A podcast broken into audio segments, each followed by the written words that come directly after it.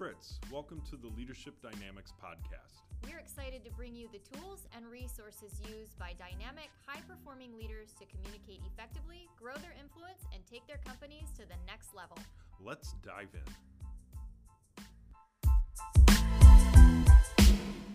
Hey guys, welcome to the episode today. So, we've recently talked about Know Yourself to Lead Yourself tool. And we also talk a lot about everybody speaks, but not everybody is heard. Mm-hmm. And so we want to help you today on this podcast with understanding the five foundational voices that we all have. One of them always plays louder than the rest of them. Yes. Yes. So there are five total. Fritz and I are going to go through each one of them, just briefly um, describing what it is, how it sounds, um, how to empower that voice, and the amount of population that actually plays within this. And so that this volume, if you now that I've said it, I want you to really listen for the volume because the higher the volume, the more people within the population actually have this foundational voice. So Fritz, will you start us out with our first one? I will. And please, while you're listening to this, if you can relate to any of these voices while we're going through them, mm-hmm. just kind of make a mental note because there's a way to kind of figure out your voice order then. Obviously, we'd have to go way more in depth in this, and this is just kind of your 30,000 foot elevation. But just think about this. That's one of the things I'd like you guys to do while you're listening to it so that you can kind of identify with some of these voices. So, the first one we're going to talk about is the nurturer. The nurturer's volume is one of the lowest volumes, but 43% of the population mm-hmm. identifies as a nurturer. Right. And they are the champion of people, relational harmony, and values. What nurturers need to watch out for is nurturers have a fear of conflict and often won't speak out. So they must beware of the silence. And how do you empower a nurturer? You let them speak first, especially in a meeting, affirm their competence and the genuine value of their contribution. Yep. And just to reiterate, the population size of people is 43% of your population is the quietest in volume. It's really, really important. So the next one on that list is creative. The creative is a little bit more volume, but the population is 9%. Wow. So now you're starting to get like one spectrum to the other, right? Even though they're next to each other in voice order. So they are the champions of future ideas, innovation, and organizational integrity. What you need to watch out for creatives can struggle for communicating effectively and have idealistic, perfectionistic tendencies. That's a mouthful. Wow, don't say that fast. Yeah, so uh, they basically don't so much like to celebrate in that 10%. How do you empower them? Don't judge them on what they say first. You've really got to help them to communicate their ideas. Keep asking the questions and let them know that it's okay to be wrong sometimes.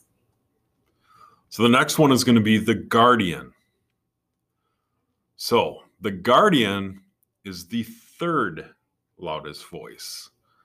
Here's the kicker 30% of the population identifies as a guardian.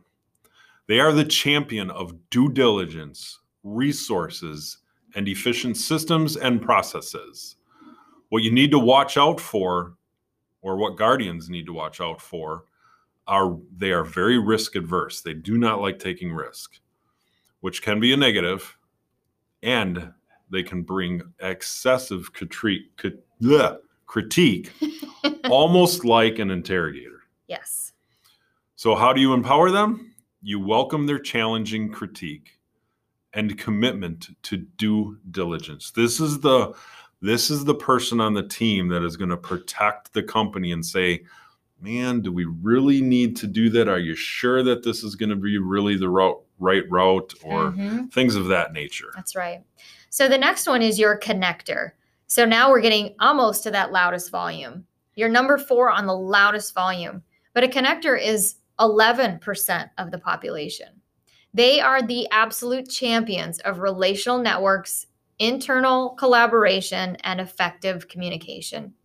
What you need to watch out for is that connectors always interpret challenge of their ideas as extremely personal. How do you empower them? You give them the time to share their ideas and passions and appreciate before you critique. Hmm. So the next one I would like to say is one of my favorite. but uh, that is the pioneer. They are the loudest voice. Check this out though 7%, you heard me correct, 7% of the population is a pioneer. So you've got guardian and nurturer making up 73%, percent mm hmm and you've got 7% only pioneer being the loudest voice. Right. They are the champion of strategic vision, results focused, and problem solving. These are the people on the team that say, that challenge status quo and the, yeah, we can get this done. Absolutely. Let's go. Bulldoze through. I've got the solution for this problem. I got the vision. I, we can strategically. Mm-hmm. You see mm-hmm. that? What they need to watch out for is pioneers lack sensitivity. They can be unwilling to listen and perceived as arrogant. They're so focused, so driven that they can be often misunderstood as arrogant when they're just really being strategic. Mm-hmm. So, how do you empower them? Don't worry, they empower themselves. Just affirm their comp- competence.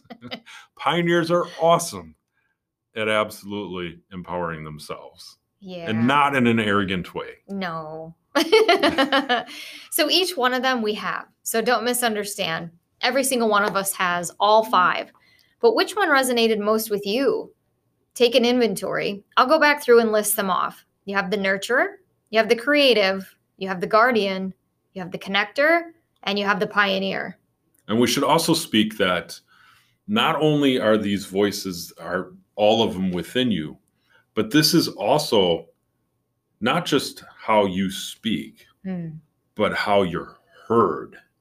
Right. And that's probably one of the most important pieces of this is that this is how people hear you on the other side. Right. Yeah. Because when you're a pioneer and you speak pioneer, not everybody hears and is pioneer. So they're not hearing pioneer, they're hearing arrogance. Yes. Yes. But when you understand your voice and how you're heard, your communication can change to a much more effective communication, mm-hmm. closing that gap so that the information that you're projecting actually gets digested in the format you really want it to be digested. Yeah, and I like that you're talking about the pioneer because I think people that don't really understand what these fundamentally are want to be pioneers. I think that we are conditioned to believing that we all need to play in the pioneer space. But if you're a nurturer, you're that 43% that believes in relational harmony and you're trying to play the pioneer in your role at work or in the family, it, you might feel like a phony all the time. Very uncomfortable. Because people want you in a leadership position because you care about people and you make sure the processes are in place. Same thing with guardian. People want guardians in charge. They want them at the front of the crowd because they understand relational integrity and they're not about to let something or somebody spend money where they shouldn't or take unnecessary risks. But that doesn't mean that they like to be out front innovating all the time. They're very present minded. Yes. So a lot of guardians are forced into what people think they should be in this pioneer take lead position. And so if you if you're feeling this the right way, if you're a nurturer trying to be a pioneer, you feel really uncomfortable. Like for, you know, it might be that 78% of the population or probably even more now that doesn't want to go to work because you're not allowed to play where you play naturally. And so we want to empower you. We want to be able to let you know that it's okay to dig into really learning how you approach life, how you are heard by multiple people, and how to use your natural talent to live in the most and to be the happiest you can be.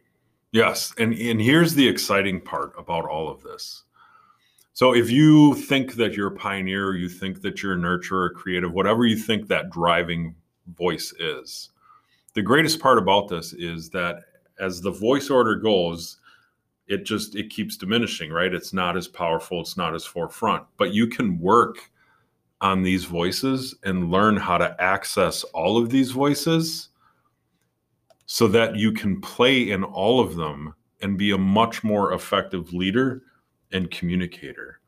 And that's what's so awesome about this is you get to learn how to liberate each of these voices within yourself. Yes.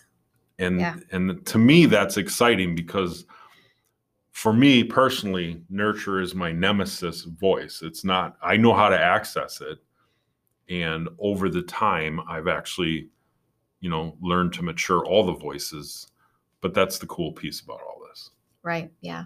It is it is really exciting when you know you can come into a conversation, especially working with a team that has gone through our training. Yeah. And they can sit at a table. The ahas are incredible. And have amazing really um, productive conversations and they can see whatever project they have as attainable because they're able to fully communicate and understand one another. Yeah. And bring challenge, but yet understanding to the table. And that can set them apart from anybody else. Absolutely. So, thank you for joining us today, and we'll see you on the next episode.